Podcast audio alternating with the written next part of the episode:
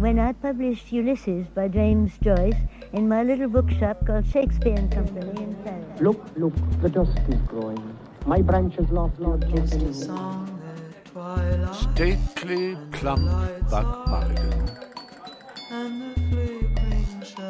All perfume, yes, and his heart was going like mad. And yes, I said yes, I will, yes.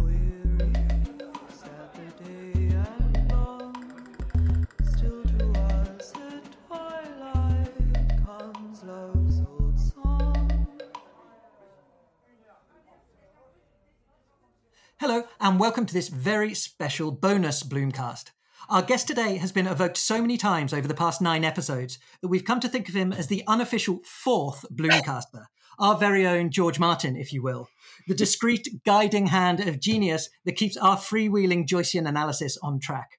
Whether he was aware of this role or not is quite another question. he is, of course, Declan Kiberd, author of the superb introduction to the Penguin Classics edition of Ulysses, this podcast's official partner text, as well as Ulysses and Us, The Art of Everyday Living, a profoundly erudite yet deeply personal guide to Joyce's masterpiece. I can't think of a better description of Ulysses and Us than the one Joseph O'Connor gave when he called it the most exciting book I know on the most um, exciting novel ever written.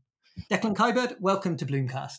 Well, it's very nice to be with you and to see all those beautiful books behind you going from the shop. Yes. Of course, Joseph was a student of mine, as he reminded me last week, 41 years ago. Gosh. And he has been well bribed and well paid. well seasoned. I, I, I remember um, him, him um, a first year student. He wrote the most brilliant essay on Othello that I think I've ever read anywhere. Mm. Then he disappeared for a few weeks. Then I got a sheet of paper under the door saying, Dear Professor Kiberd, I am sorry to have missed four tutorials in a row. The reasons I tell you are both compelling and indescribable. Yeah. So I, I decided I had a decision whether to believe him or not. I believed him. And we have been great friends ever since. And I, have, this- this- I have this is- launched a couple of his books, so he, he returned the favor when he said that. Well done. I think there's. I've also got the feeling this has put this conversation on a good track. If that is the kind of indiscretion we get before we even ask a question, I can't wait to. And And it so we- strikes, it strikes me as very much in the spirit of Joyce himself, who, as you point out, missed most of his lectures and fails many of his exams at university.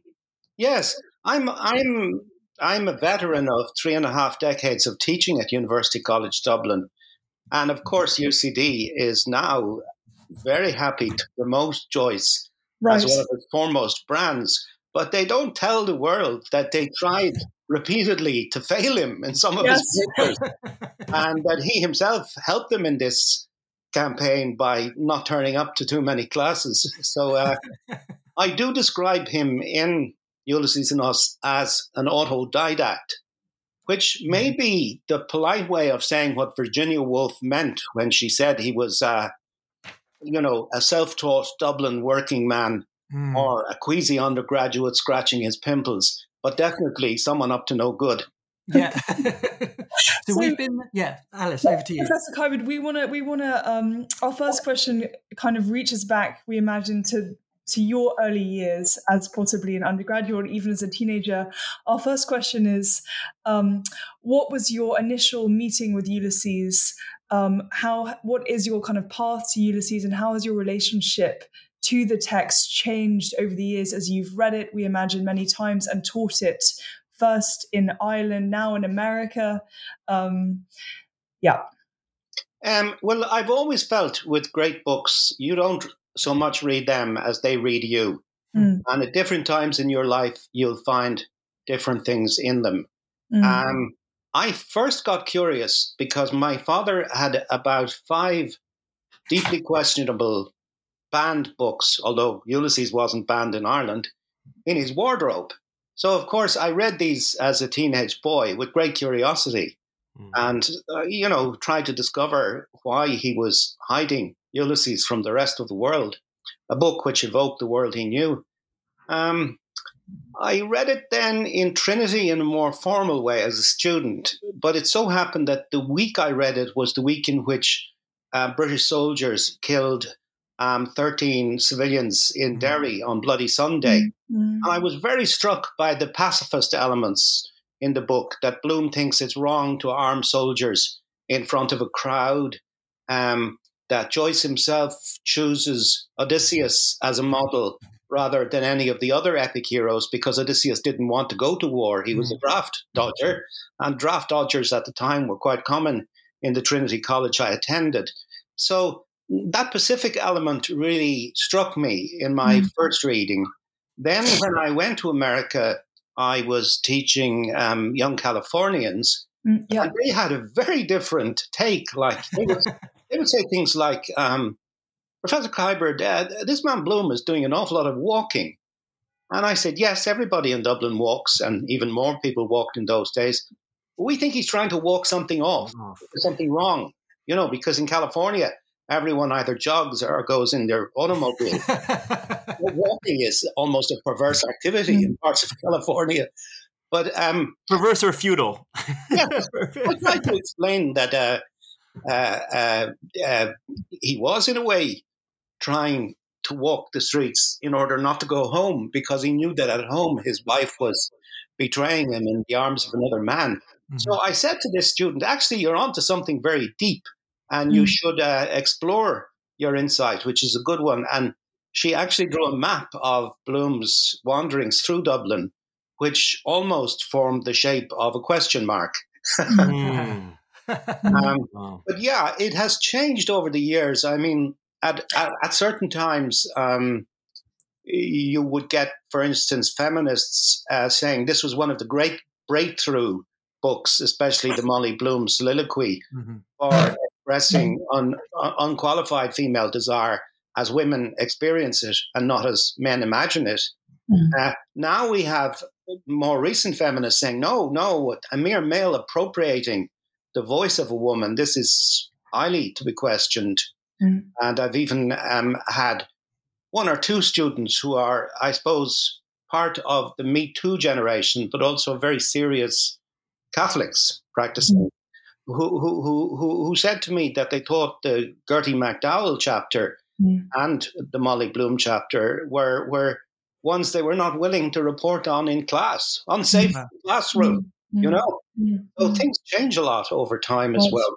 Right. Just before we move on to the next question, I just want to know what other banned books your father had in his closet because my guess is D.H. Lawrence. he did actually, yeah. He had um, D.H. Lawrence, Lady Chatterley. He also had the Kinsey Report. Ah.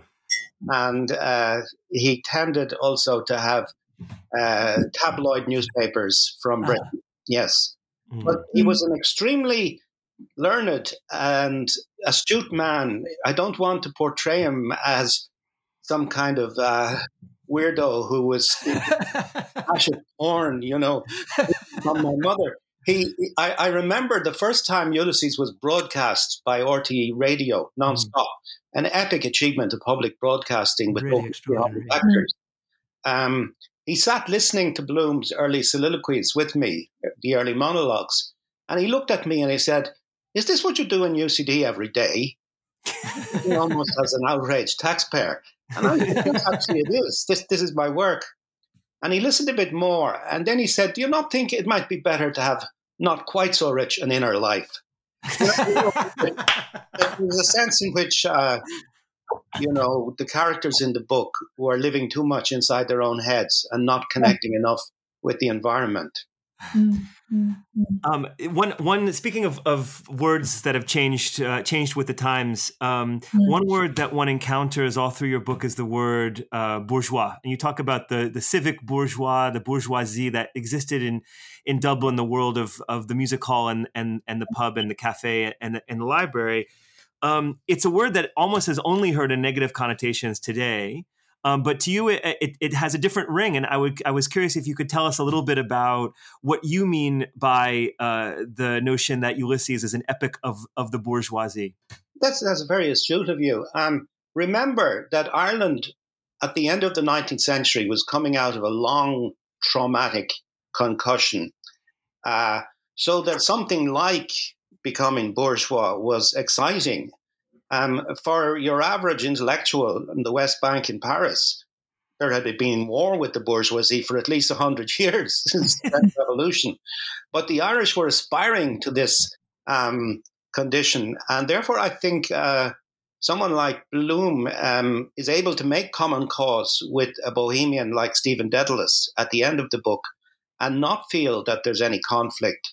In fact, he, he suggests that um, the artist is a kind of worker like uh, the more ordinary ad canvasser, and, and, and, and they both are entitled to the, you know the results of their their their investment in the work. Um, mm-hmm. I think it's deeper than this. However, it's also that Joyce, who always could see the future, realized that the bourgeoisie was already past its golden stage, mm-hmm. was already in decline. Which is one reason I think he dresses Bloom in a mourning suit and has him attend a funeral of a man he hardly knew. Mm-hmm. Uh, that Joyce realized that all epics don't come from the central confident element mm. of a successful culture, but actually are produced on the edge of a culture that's about to go into mm. emission or to be negated. And mm. I think Joyce sensed that the uh, the civic bourgeoisie, the kind of people who built the Carnegie libraries and would believe in public service broadcasting, were already being replaced by a merely consumerist middle class. Mm-hmm. And that this was, in its own way, a tragedy of the intellectual life. But that Bloom, like my father, if you like, was part of a, a civic bourgeoisie, and this was something to be celebrated. Mm-hmm. And the meeting between Stephen and Bloom uh, is a very sweet moment where bohemian and bourgeois make sweet music together. Mm-hmm. You think of all the other works of high modernism, it's almost the opposite. The bohemian and the bourgeois at loggerheads of some kind in, in Thomas Mann or wherever. Yeah, yeah, yeah. I wonder actually, this has just occurred to me for the first time, um, but just on the subject of Bloom, particularly, obviously, rather than Joyce, is that I wonder how much his position as a sort of a first generation immigrant impacted his kind of connection with the idea of making money and establishing yourself in a mm-hmm. society as mm-hmm. well. Because I think it's something I see among, for example, friends in France whose parents emigrated from North Africa or or sub-Saharan Africa, who sort of, even though they may have uh, artistic uh, temperaments, their families kind of funneled them into, let's say, more traditional, maybe sort of bourgeois career paths because I mm-hmm. suppose I don't know, perhaps the sort of the to be a bohemian is a sort of a luxury of the, mm. the hmm. established in some way. I think that's a very helpful comment. Mm. And to it, I would add that most of the Irish were themselves just migrating into the bourgeois capital lifestyle at around the same time. Mm. So they would be going through the very process you ascribe to Bloom. Mm. And, and, and I think for them it was kind of new and exciting and, mm. and, and, and, and, not something to be sneered at in any way. Mm. Uh, quite the reverse.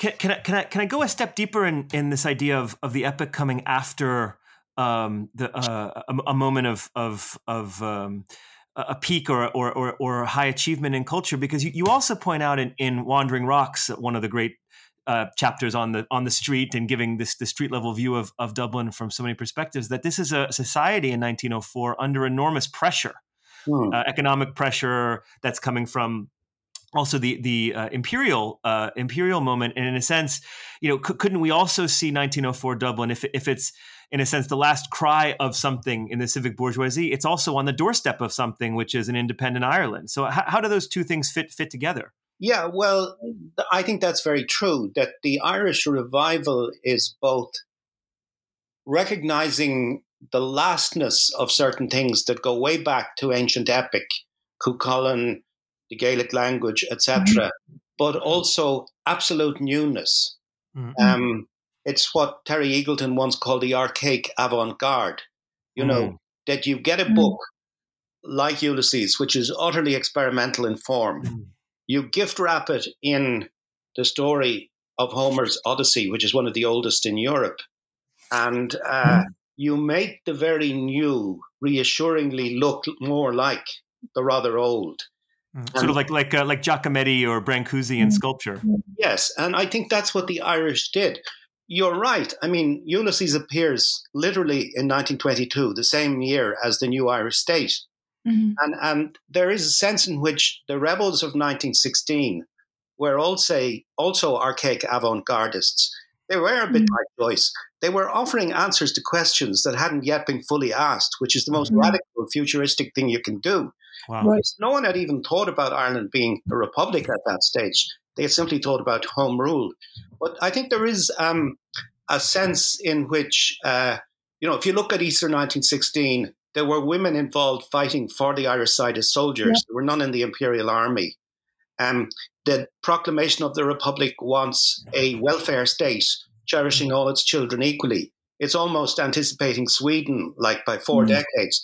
It's a very futuristic kind of politics behind what looks also very nostalgic for an old Gaelic world. And it manages to be both at the same time. Mm. And I think there's always been this contradiction in Irish culture that, uh, you know, uh, what what seems very radical in some ways is also often very traditional. give you a recent example. We voted very strongly for gay marriage, to recognize yeah. gay and lesbian marriage. some people, when I was in Italy, when that vote went through, said to me, Oh, we'd never be able to do that. That just wouldn't happen here. And I said, But it happened in Ireland because Irish people actually believe in the family as an institution and extending the rights of family to gay and lesbian people. So you have this sort of archaic avant garde thing mm-hmm. in all the elements of the culture. But I think Joyce is probably exhibit A. So, so staying with this idea, um, Professor, of of the avant-garde, the future anticipation. So much of what we've talked about in our conversations about Ulysses is how not only does Joyce himself anticipate so many of the movements of literature in the 20th century, but also the subjects that we are currently thinking about today as citizens. So we talked about vegetarianism, universal basic income, supply chains, the inner lives of animals. And you yourself just said that Joyce could always see the future. I'm yeah. curious, are there things that you think he wasn't able to see or that he got wrong? Well, he was usually right. Um, for instance, we've had a strenuous debate uh, about the maternity hospital being built here at the moment. And you know, in the book, there's a debate about if the life of the child and the mother is equally endangered, which would say this debate has been on Irish radio day in, day out. And in fact, mm. Rhona Mahony, who wrote the chapter in our current book, is one of the great commentators on it. I think perhaps Joyce never anticipated the Celtic Tiger, uh, what, what the period of extreme affluence in the 90s when Ireland became very, very consumerist and actually one of the most globalized mm. countries in the world. Um, I think he, if he came back now, he would be pleased at the well fed faces of his fellow citizens mm. and pleased to see how much prosperity there is, in fact, in a country that had always been undeveloped, undeveloped economically.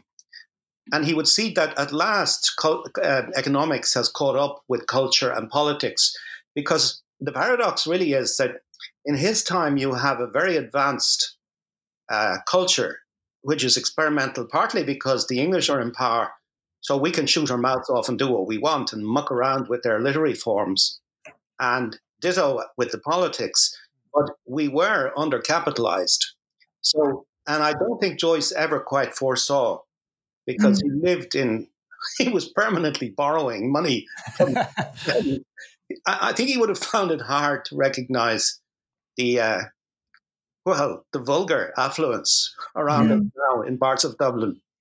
Picking up on that point of what he maybe didn't um, foresee, one of the things that really um, fascinated me about uh, Ulysses and Us is how you talk about how Joyce intended Ulysses to be a book yeah. by and for the working man. And as you write, sort of Virginia Woolf sort of sneeringly said that it was a book of a self-taught Dublin working man. Yeah. Um, given that now, a hundred years later, uh, despite many of our best efforts, it's still almost exclusively a book sort of pored over by scholars. Hmm. Does this make it sort of a failure in one sense on its own terms? Is that it never hmm. sort of fully reach the audience that Joyce hoped it would and wrote it for? Or could we rather see it as the world failing Joyce in as much as these sort of institutions like the the working man's library and this kind of radical idea of mm. mass literacy, uh, of, yeah, mass literacy and sort of be, being a self-taught working mm. man mm. has in some way been been stripped away. Mm. Well, or devalued. Mm. Yeah, yeah, it's a very good question. Um, he was his own worst enemy when he gave Stuart Gilbert that Homeric schema. And that sent all the academics down rabbit holes but also made them feel that they would have sole proprietary access to this text. And I think that drove the ordinary reader away. Not completely. I mean, there are lots of reading groups here in Dublin composed not of academic people, but um, you know, people from the media, plumbers, doctors. Uh, this has always been a book that did attract the kind of people he wanted to read it. It's mm. just that it didn't do so in huge numbers because I think the academic industry intimidated such a vast number of people with the ways in which it reported on the book. Mm. So um, there are a number of you know elements behind this difficulty. There's another thing I'd say. Maybe Joyce wanted intellectuals to be a little bit more aware of the ordinary life of working men and women. Mm. That was mm. part of the project not just mm. to write a book for and about ordinary people, but to remind intellectuals mm. that the working man and woman had an inner life of similar dignity and intensity mm. to their own. I mean, I say in the book, if you think about it, um, from the top, I mean, in the story of Jesus, fishermen and prostitutes, ordinary people suddenly become extraordinary. It took literature centuries to catch up with this you know, Shakespeare's right. comic figures in A Midsummer Night's Dream are buffoons. Even mm. uh, the interior monologues in Tolstoy are, are experienced yeah. by people like Prince Alexei. They're, they're aristocrats. Mm. But suddenly in Joyce, you have a person like Bloom, an ad canvasser, or someone like Molly having these interior monologues. Mm. And, and uh, in a way, a literature which only accorded this kind of dignity to Aristos has now finally caught up with the story of Jesus. Mm, mm. But um, Professor Kiberd, you make this point in the book that, that kind of following on from Adam's question here, that um, it's it was the particular curse and perhaps blessing of Ulysses that it appeared just as the curricula of English literature in, in universities really took off. So, how much of this is kind of historical, almost incidental, um, this kind of intersection of the arrival of Ulysses and then the arrival of the English literature tradition, as it were. Yeah, it's a sur- surprising and in some ways dangerous overlap. Mm. Um, and um, but it's also, as all danger is, filled with opportunity. Some of mm. the great books about Ulysses were written by American academics, like my own teacher Ellmann, like Harry Levin, or by you know a French critic like Hélène Cixous. Um, so I don't completely knock it. Actually, I think what's happened is that in more recent decades, that period has passed. Even mm. academia has ceased to overclaim investiture in the book. And, you know, if you go to an average English or American university now, you'll find that there's one person there in it who's their Joyce person, their specialist. And of course, is totally against the spirit of the book. In fact, mm-hmm. that's why we wanted to put out a book with showing all these different kinds of expertise addressed. But but but it's kind of sad that that now even English departments, most people will go through them without reading Ulysses. Mm. And, and, and, mm. almost have this idea as for reading Ulysses, as for living, our servant X will do this for us. And right, yeah. And you, you, you, mentioned wanters can have this service, but only them in that mm. context. Mm.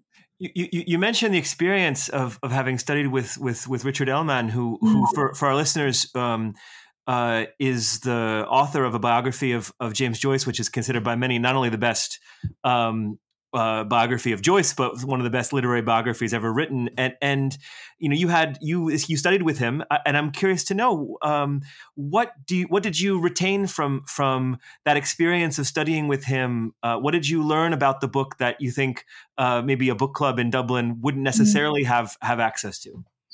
Well, um, I I suppose what I learned was first of all he could write in a very probing thoughtful way that was also funny and accessible to the ordinary reader.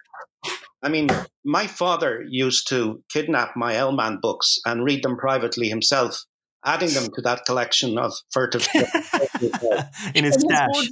I hope there's a bottle of whiskey back in that closet too and somewhere. He would say reprovingly to me, "Why can't you write like Ellmann?" Because my first book on Synge was a classic PhD thesis full of, right. you know, technical brilliance perverted commas. Um, but so I learned from Ellmann how to write for a more general reader, I think, and mm. uh, that was a very useful lesson. I also learned, of course, from his blind spots. You were asking me about what Joyce didn't notice. I noticed that Ellmann felt uh, that Ireland really was a very backward place mm. because the Ireland he went to, in which he did the research, was censoring friends of his like Sean O'Faolain, mm. Elizabeth Bowen, Frank O'Connor. Mm. And that remained the image of Ireland in his head, even into the 80s and 90s, when this country had transformed itself utterly. Mm. And I don't think he understood the extent that uh, people like Joyce and Yeats and Wilde and Elizabeth Bowen were modern because they were Irish. Mm-hmm. They didn't have to make themselves modern by going to the continent, which was basically Ellmann's argument that mm-hmm. you know these great writers he wrote the great books about all at some point jumped ship and went to Europe with capital E mm-hmm. and thereby achieved modernity. Um, mm-hmm. My argument with him was that to be Irish was to be modern anyway. We had been plunged into, in some ways, the nightmare of modernity by the mm-hmm. uh, yeah, the concussions of the 19th century. If you mm. think about it, Ireland was an experimental laboratory for mm. neighboring Ireland through the 19th century. Mm. Um, some very good things were done, like we had primary education for all before they had it in England. We had mm. the disestablishment of church and state, which still hasn't happened in England. Mm. But in some ways, it was quite an interestingly advanced laboratory, as mm. well as also an undercapitalized one. So mm. this is the paradox I'm saying about the archaic and the futuristic. Mm. I, I, think that um, Ellmann was overly anxious at times to notice the archaic, the backwardness mm. of Irish Catholicism as he would see it. Mm. But he mm. didn't understand how we were also futurists because, because of the, the, the, the and, and he should have seen, and he should have seen this because, for instance, just a very small point. Something as banal as drinking a cup of tea becomes a revolutionary act mm-hmm. if you've lived through the 19th century in Ireland. Mm-hmm. Because it's been all wars, duels, fights, illnesses. To be able to just sit back and drink a cup of tea, and Bloom does it a few times, mm. that is nirvana, but it's all mm. revolution. Mm, mm. Staying with that that idea of sort of being futurist, kind of forward looking, and just picking up on a phrase you used about your PhD, and you said, you know, then you decided to write something for the general reader. One of the phrases from your book that really stuck with me was that you said that Joyce um, he, he, he wanted to invent what he a new sort of reader. Now, one thing it's clear uh, mm. from reading the book now is that he definitely invented a new sort of writer. You see, sort of, I think, almost any novel that has come after Ulysses that doesn't tip its hat to Ulysses doesn't really make a great deal of sense. I think after after having read this book, but I'm interested in this new this idea of a new sort of reader, and was wondering if you could sort of articulate a little bit how you think Joyce saw that reader being, and if you believe that that reader has actually come into uh, come into existence. Yeah, well, I think that um, by the time Joyce is writing the great book, um, mass literacy has been achieved in general in the English speaking world. But one effect of that is speed reading. Mm-hmm. People reading in trains or like Bloom sitting on the jacks uh, reading, you know, and thinking payment at the rate of a guinea a column. as he's making columns on his text. But, but I think what Joyce wanted to do was to challenge that kind of fast reading. He's almost like the slow food movement. He mm. wants a slow reader. So he puts mm. in the sentences like a word like bulb alongside a word like blub. Mm. B U L B B L U B to mm. trick the eye and slow it up and make you think hard about what you're reading. Mm. Or he does tricks like when one has read one book of one who once, once, one. He put like 10 versions of a word in a single sentence. Partly it's like someone playing a new instrument, the way African Americans played, you know, violas to produce jazz. Yeah. But I think it's also trying to slow the reader down in the way that Carlos Williams tried to slow the reader down by flooding those poems with white space all on mm-hmm. the page. So I think the modernists were aware of the dangers of uh, mass literacy, producing mm-hmm. a glib speed reading that was itself inimical to thought. Mm. But surely, um, Professor, it's not only um, this kind of speed reading, but you point out in Ulysses and Us that it's also the curse of passive reading. And so you write that passive or kind of breaking people out of passive reading, you write, was not as immodest a program as it might have seemed. Most writers believe that by changing language and style, you may in time alter thought, and that by altering thought, you may in fact transform the world itself. Can you talk also about the difference between passive reading and active reading? Well, we've always believed here in Ireland that a word is not just a word, it's an action. Hmm. And the ancient poets had the power to change things by their words. It was a kind of magic. Um, so we do think of all writers as perhaps creating future environments mm. for us to inhabit. And I would think of Joyce in those terms. You know, mm. as Wilde said, the future is what artists already are. Um, that in some sense, yeah, the new kind of reader is being prepared for a completely new environment in which to do that reading. Um, ah, here's an example. I mean, Bloom's telegraph language, cup of tea soon, mm. good, mouth dry. Or when he sees Gerty limping away, tight boots, no, she's lame, oh. oh. And the line stops and starts four times in accordance with her limp. Mm. But this mm. is also pure Sally Rooney you think of um, Sally Rooney and the texting and the way a novel can be built on mm. text, the way Richardson's novels were built on letter writing. Yeah, yeah. Uh, and, and, and it's as if Joyce has foreseen mm. this kind of way of, of, of uh, telegraphies mm. as not just mm. something people would use to get value from a message sent by the postal system, but a way in which they connect inside their own heads with themselves and with each other. Mm. And um, I, I, think um, he, he, he, he, he did liberate much more than we realize, including the likes of Sally Rooney. I agree with the reservation in your question, though. I think that he would have thought that in an era of mass literacy, it, there would be more two-way kinds of uh, communication. That, for mm. instance, newspapers just assume passive consumption by their readers, and that the readers will accept or disagree with what's given. But there, there isn't that sense that they could have been more democratically used for answering back. Um, mm. and, and, and the same about literature, I think, that it continues to be something that is given out to be passively received. Mm. Uh, I think Joyce, you know, I think if he looked at the kind of technologies we have now, even since the days of CD-ROM, would have been very aware of the capacity for the empire to write back, so to speak. Mm.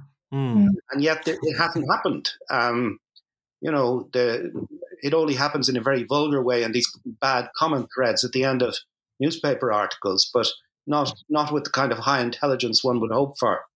Mm you you um to, to get into into the book a little bit um you know you you mentioned time and again in in in ulysses in the story how um Bloom is enacting a different kind of democracy than most people think of when they think of uh, you know elections and political parties and mm-hmm. um, and and you you evoke um, uh, you know Walt Whitman and uh, I think it, it, it's it's very much in, in, in line with this with this uh, tradition in, in, America of of you know the John Dewey idea of democracy as a way of life as something that that should transform relationships and not just be about um, you know elections and, and parties and, and delegating um, power and and you you point out all kinds of, of virtues that that Bloom uh, practices um, you know from being you know being creative about civic problems um, to you know being two-eyed in a pub full of one-eyed people mm. um, you know in view of what you said about Ireland's great progress uh, recent democratic progress including its you know uh, citizens assemblies and and these these nationwide referenda um, you know and thinking about that in in in putting that together with with Ulysses and, and Bloom, you know, what what do you think that readers could take uh, about the mm-hmm. democracy's uh, present and potential future from from reading Ulysses? Um, well, it's a huge question. Um, I think uh, the the, the uh, probably the main thing would be that the idea of voting every four years is foolishly equated with democracy and is a glib definition. Mm. Democracy is really about those things you mentioned about um, intelligent discourse in pubs and mm. people whose false ideas can be challenged in a public house. Um, yeah, one of the things about pubs uh, is that they're like the beach in Brazil. You, they can be frequented equally by you know a surgeon, a, a dustman, whoever, and and people can talk on a basis of equality in those spaces. They are what is called third spaces by some mm-hmm. sociologists. Mm-hmm. And there's an mm-hmm. awful lot of them in Ulysses. And partly it's, of course, because uh, the people are oppressed by a colonial and to some degree a clerical system, and they have to seek out these alternative forms of discourse. But yeah, I do think there's all kinds of ways in which uh, that kind of Whitman esque notion of the everyday man is is is celebrated. Even this thing I mentioned about uh, newness. You know, Bloom is obsessed with who was the first person to eat an oyster, or who was the first person to invent barbed wire. Like, I mean, in one way, these are crazy questions, but they're not. They're they're significant. And he actually says that he would like that two-way democratic use of a newspaper. He, he goes around collecting ads for the paper and therefore helping to put pressure on the paper to take a certain line. But he says the job he would really like is to be an agony uncle. Yeah. Dear Mr. Editor, what is a cure for flatulence? you learn a lot teaching others. And that's true. Interesting because this is all, I think, in a way, democracy is about a proper pedagogy mm-hmm. where everyone learns from everyone else. Mm-hmm. And, um, you know, we've seen the wrong kind of pedagogy in the school between Stephen and Mr. Deasy. That mm. kind of one way, memorize it or else you're dead learning. Mm. But Bloom is a believer in to and fro discourse, mm. and um, I think I think uh, that's Joyce's vision of a democracy. You know, the the notion of the novel, as Bakhtin described it, as being filled with clashing voices. Mm. Mm. One thing that look, I think sort of look Whitman, I think, just to say, he mm. used to go into Sylvia Beach's shop, your shop, and his favorite book there was Leaves of Grass. Oh, really? Because it was another epic, and it was another mm. epic that was mourning a kind mm. of lost potential of American democracy in yeah. a way that he's mourning for the bourgeoisie, which is in mm. decline he, mm-hmm. he, has Buck Mulligan in the in one of the first pages say, uh, "Do I contradict myself? Very well, I contradict myself." Mm-hmm. Yes, it's a good quote, and it's interesting. He he, he also later on quotes the uh, barbaric yawp, the Yankee sounding the barbaric yawp across mm. the roofs of the world. Yet this is from a man who never never set foot in America, never set foot in America, and seems to have mm. been kind of allergic to the idea and yet, and yet, paradoxically, owes a great deal of the explanations given of him to the world to very clever American people.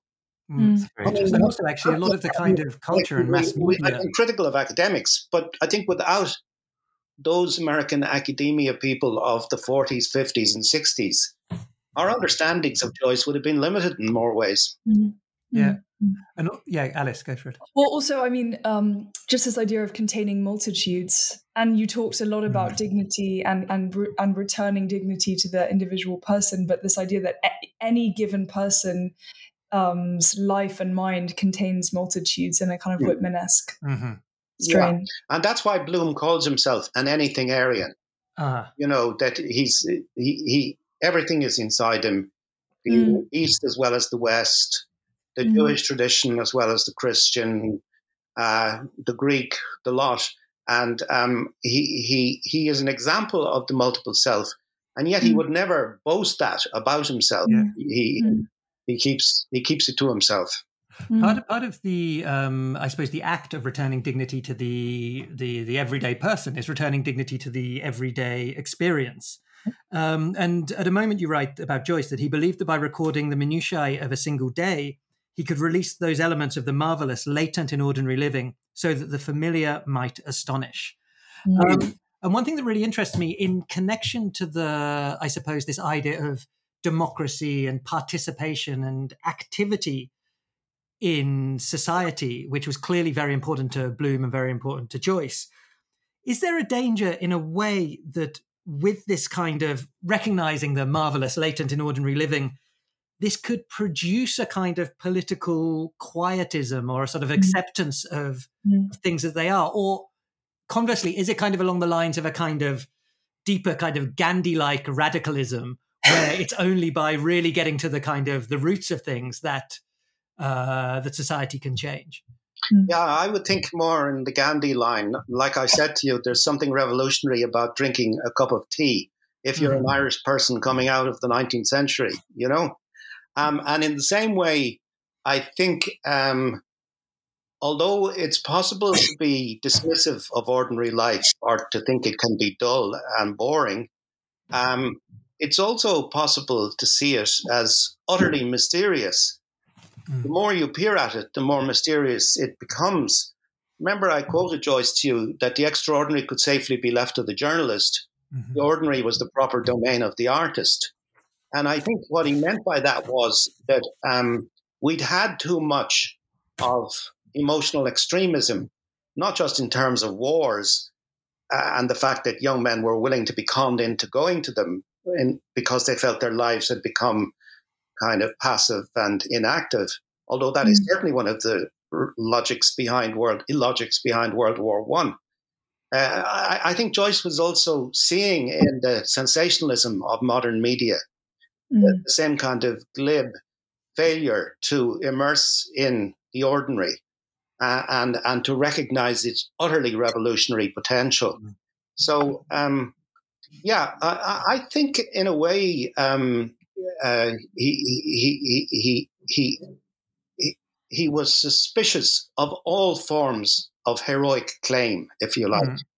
And, and, and he felt that um, the, the, the, the, the, the, I mean, even in terms of the Irish nationalists, the element in 1916 he didn't like was the claim of heroic violence, redemptive sacrifice.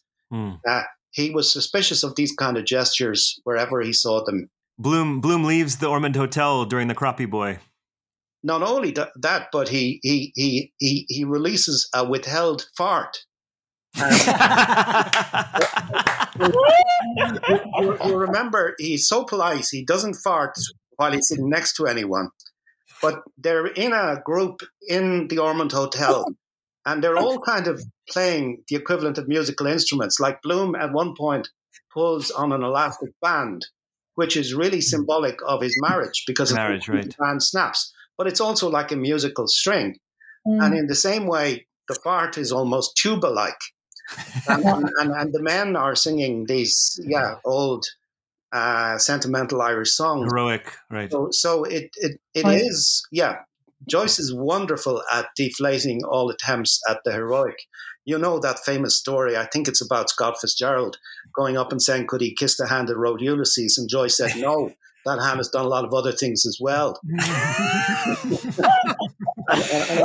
He- he- just just on this point, he, he um, would be amazed at all the statues to him in Dublin now because he he was always taking the piss out of statues in his own. Mm. And, and and and you know they the the one in Talbot Street is now known uh, corrosively by passing Dubliners as the prick with the stick.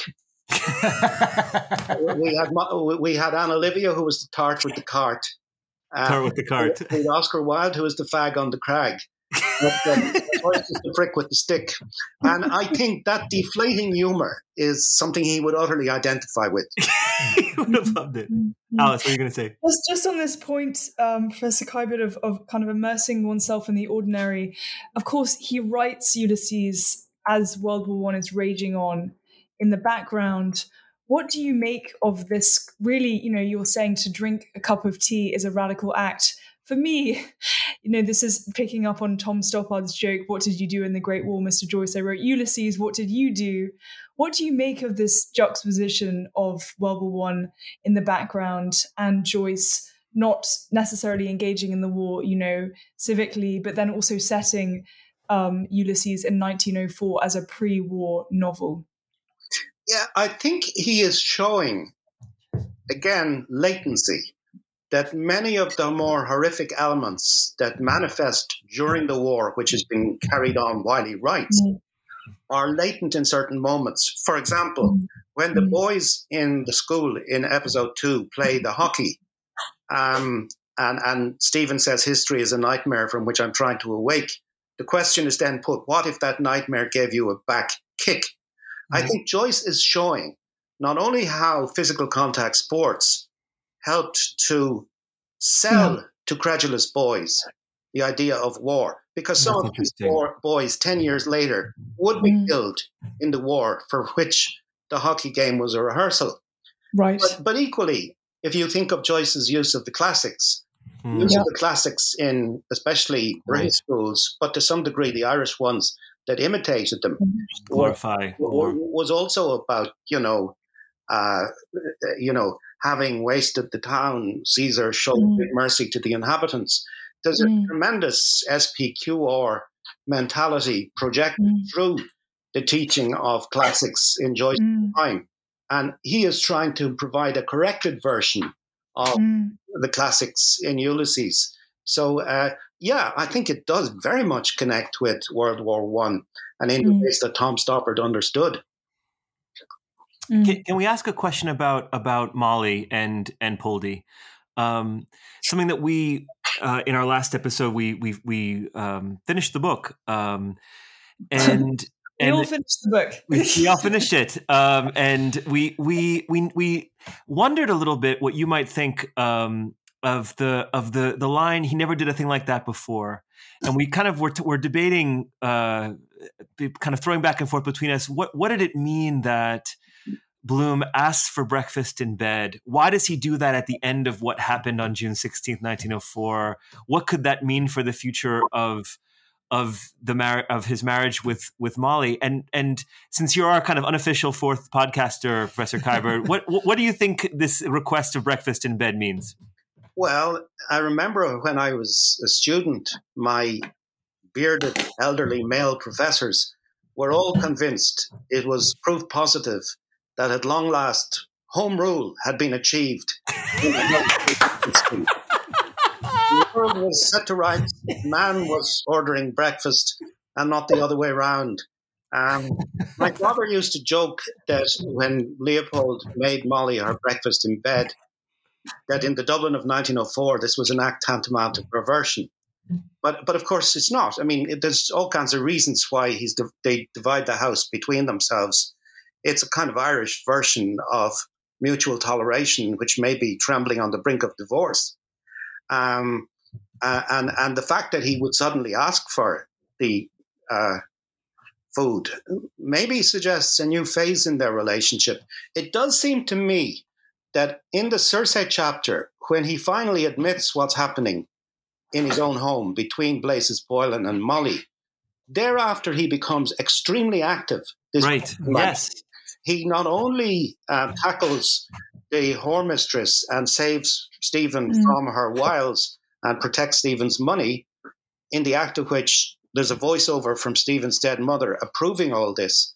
But thereafter, he brings Stephen home And as we know, he suggests to Molly that she look after the food. Mm-hmm. So it's as if he has recovered his mojo or mm. in some way uh, become mm. active. And um, I, I, I, I don't want to slide into a kind of sexist reading that takes away the beautiful androgynous bloom from us who mm-hmm. do these things, like feeling in no way demeaned by bringing Molly to breakfast in bed. I, I think that was an, a, a fascinating topic. I often used to talk to Irish students about this, and they would say to me that they would never take summer jobs as waiters or waitresses in Ireland. But lots of them went to New York, where they yeah, Massachusetts. Yeah, but they wouldn't like to be seen doing it in their native heat. Bloom mm. seems not to have this problem. He seems to be quite happy to be a kind of serving man to his wife or to anyone. And uh, he hasn't got this kind of, if you like, post colonial insecurity cringe mm. that the, the, Irish have about, you know, waiting. So mm. uh, it is a surprise to her that he asks for it. But I think it's part of his interest too. I mean, she, she is so fascinated by all the secret things in his person, including the fact that he understands what a woman was, mm. not just how to handle a woman, but what she is. Mm. And and and uh, maybe maybe she's aware that this thing with Boylan has in fact kick-started the marriage. Yeah. One mm. of the things that also came up in our conversation about Penelope was her mm. reaction to that actually as well. And sort of the the possibility when she talks about like him clanking up the the stairs with the tray or clattering up the stairs with the tray or something like that and suddenly getting this sense that actually her resistance to making breakfast isn't so much as sort of resisting the the male roles as a kind of affectionate thing about this is mm. you know this mm. is the dynamic of their relationship and she has a lot of affection and sort of emotion attached to Leopold and his kind of mm, mm. um, sort of doting, uh, doting behavior, and that that relates back to her own need to be mothered because she didn't have a mother, mm. and so that this changing the dynamic could be, you know, both Bloom and Molly having a new perspective on their own needs, right? Mm-hmm. On the, on their own patterns and maybe looking for a new form of reciprocation. You know that that that they're not abandoning the the the Bloom serving Molly and bed, but they're just changing it. They're just switching it around, and that that switching it around could be could be healthy. Absolutely, I know. I think so, and I think that Bloom repeatedly voices the desire to be a mother, even though he thinks mm-hmm. the act of giving birth would be very painful. He would still like it, and it kind of happens in Circe. Um, Molly doesn't seem to be quite so into the model of mothering, but that's, as you say, because she never had a proper model as a mother. And, and, and it's interesting, for instance, when their daughter Millie writes, she writes uh, a note to the mother, but a letter to Bloom. Mm. Millie, whose mm. name is almost the same as Molly. Mm. And there's a kind of competitive thing I think that Molly feels towards her daughter, symbolized mm. even in almost the near identity of the names. Mm. But mm. yes, I think Bloom wants, in a way, to teach her the skills of mothering. And that mm. might be one of the reasons why he makes mm. what to her is a strange request. What an insight. Right. So, so thinking more about this idea of, um, and, and kind of as we as we turn to the end here, unfortunately, um, this idea about teaching and being taught, and thinking about uh, putting Ulysses back in the hands of the ordinary reader. You write about Ulysses as wisdom literature. Um, hmm. And yet, Joyce seems at some points in the novel to warn us against kind of seeking practical life lessons in literature. So we can think of Stephen in the National Library or Bloom in his living room um, as he thumbs through Shakespeare. Do you think, um, Professor Kiberd, that we should see Ulysses as a wisdom text? Do you think Joyce would have wanted us to? And finally, when have you turned to Ulysses for wisdom and has it served you? Well, I do see it as a wisdom text. Every great wisdom text warns against being over fetishized. It always mm. carries the health warning you mentioned. Um, all great works of art, even, contain the essential criticism of the codes to which they finally adhere. But yes, lovely. to me, it is a, a brilliantly sacred text in the way that Whitman intended the leaves of grass to be. you know, mm. priest departs, the divine literatus comes. It begins with the old Latin Mass, introibo ad altare Dei, I will go to the altar of God. Um, and then Bloom, of course, kind of lets the air out of that by saying, "Good idea, the Latins stupefies them first. when he's looking at the old ladies receiving the communion a few chapters yeah. later. But Joyce has used the trick at the very beginning of the book. But if you think about it, this is very much a book about Eucharist. Mm. Um, you know, even bringing breakfast is breaking bread with your lover. He feeds bread to the birds in the River mm. Liffey. Mm. He brings the book to a climax by offering Stephen coffee and a bun. And Stephen thereby inadvertently achieves the Eucharist he couldn't do for his dead mother, mm. who had wanted him to do it, but he couldn't. Um, I remember someone saying the same about Proust when the Madeleine is dipped in the, is dipped in the tea. This mm. is just like uh, another form of Eucharist. So I, I think of it very much as as you know a, a, a sacred book, uh, and and one which does teach you how to live. And what uh, certainly what I learned from it was some of the things you've mentioned that objects may have a life, you mm. know, animals, but also chairs and you printing know, presses. Yes. Um, that, that, violence is pretentious rather than ever successful. Mm. Just an overstatement of things that can be put in other ways. Um, I learned how to tell a joke and how not. you know, Beckett's old line there's only two kinds of jokes those that were once funny and those that were never funny. Well, Joyce, Joyce is really interested in, in, in jokes and how they should be told and not told but but but most of all, I think um, he wants to recover the elements that went into the makings of religion, but have been stripped down to mere routine rather than mm-hmm. active ritual. Mm-hmm. And um, I mean, this is the man who, when he lived in Trieste, went to every one of the ceremonies in Holy Week, knew the whole liturgy by heart, and whispered the words with the priest but he was standing with one foot in the church and the other foot in the mm. porch, half mm. in and half out, mm. because he had so much reservations about the mm. clergy. He was anti-clerical, but I don't think he was ever anti-religious. And I think mm. trying to produce, you know, like Whitman was, a, a new kind of authentic modernity.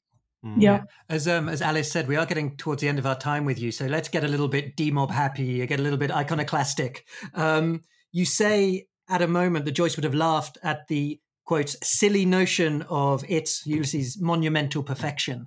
Um, with your kind of editor's hat on, or perhaps your teacher's hat on, which sections would you have cut? Which would you have asked him to rewrite? And uh, you know, which of the parts of the book that work uh, best for you, and which would uh, could perhaps have been jettisoned? Benefited from an ed- editor's pen. This is very iconoclastic, Adam. I did not know you would ask this. Let's break some icons, well, Professor well, I, I, think he uh, he became a victim of the hero worship that surrounded him in Paris. So as the book goes on, it you know perhaps is a little self indulgent. I think particularly that um, Ithaca Catechism question and answer chapter is much too long. No, I disagree entirely. I'd have taken another 200 pages of it. Yeah, we but we we had to do all of Circe. We did Circe as a radio play. Circe felt like I was here for a week. but did you ever have to sit in catechism class? Year Never. year. No. Yeah, exactly. no. I did. Although Alice dated a Jesuit. I don't I don't like questions that are asked and the answers are always already known. Already known, that's true. That's a bit of a bummer. Part of the greatness of this book is it's an answer to a question that no one had ever quite asked. Just as the Easter Rising was a kind of answer to a question that hadn't been fully put. So mm. I would definitely shorten Ithaca.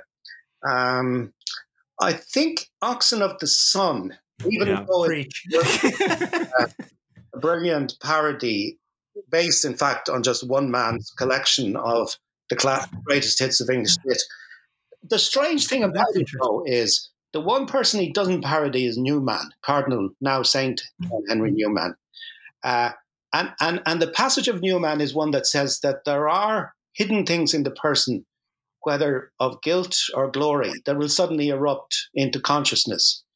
This is the formula of the Circe chapter that mm. so irritated you by its so interesting. That's so interesting. Joyce himself said was the most realistic chapter in the book, mm. showing elements that weren't present in the self-deceiving qualities of the interior monologue. Sometimes, right, right, right. Other stuff. So, and, and of course, a lot of people think it's the filthiest chapter in the book because Joyce was upping the ante after his troubles with the American mm. Post and Gerty MacDowell Mm. But it's funny, therefore, and a bit subversive to think that Saint John Henry Newman, you know, that wonderful convert and master of English prose, would, in this short passage, have produced the genesis of that obscene Circe chapter. I, I just love this, you know. and I think this is where Joyce is mm. always at his best. He he knows that there's a kind of a what Jung said once is true all religious problems can be ultimately summarized as sexual and vice versa. Mm-hmm. And the Catholic Church was founded on a pun. He's always open to the comical element that is mm. a part of the religious mystery. But mm. uh, he is insistent on the fact that there is a religious mystery. Mm. Mm. And you and you, I have to say this because you you you, you say it so many times in your book um, that Bloom is godlike or Christ-like. Yes, yes. And and and and to me, as someone who was raised, um, you know, Episcopalian, which is sort of Christian light um, in, in, American terms, that that that the, the idea of of being um, religious and being democratic. Uh, always seemed to be in in a in a insuperable tension in America, and yet Bloom Bloom in your book comes out uh, comes across as both an ideal democratic citizen and also a kind of a godlike semi-divine. How can he be both? How can he be both an ideal member of a democratic community and also this exceptional divine figure at the same time? Because the god in whom i believe is the ultimate democrat the ultimate exponent of all forms of life as mm. being on the same level. You know that that there's a chain of being, if you like, which even Shakespeare believed in, mm-hmm. um, that goes from objects like the machine in the newspaper office or the chair through the seagulls that may speak, the cat with whom Bloom has a conversation.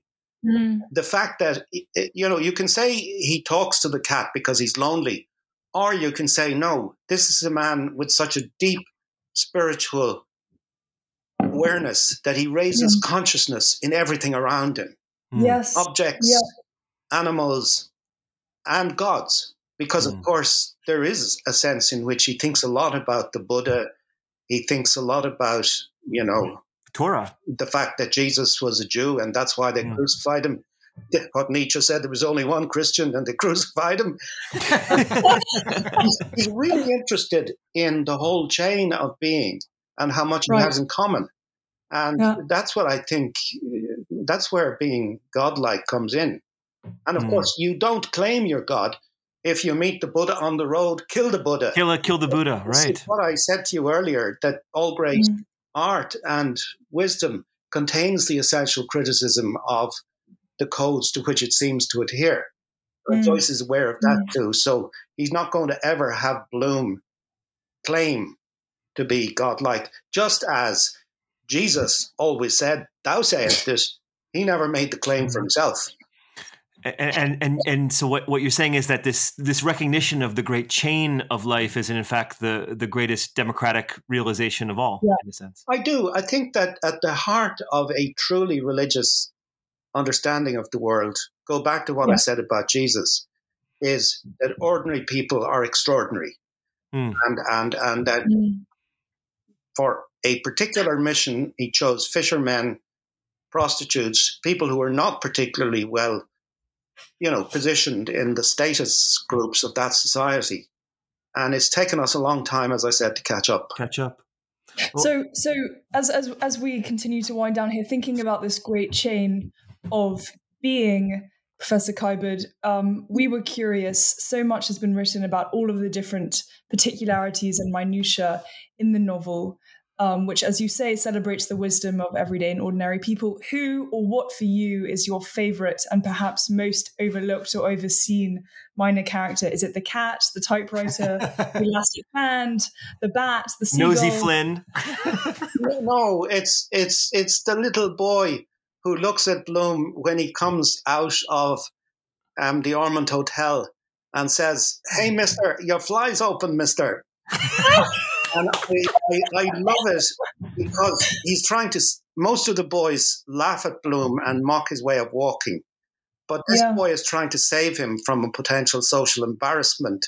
Yeah. Mm. But it's also beautiful musically because the word "Mister" occurs twice in the sentence. Mm-hmm. "Hey, Mister, your fly's open, Mister," and that seems to me kind of respectful of his bourgeois dignity. But it's ah. also the mm. way Irish boys, even now in Dublin, still speak. And I am that boy, so I like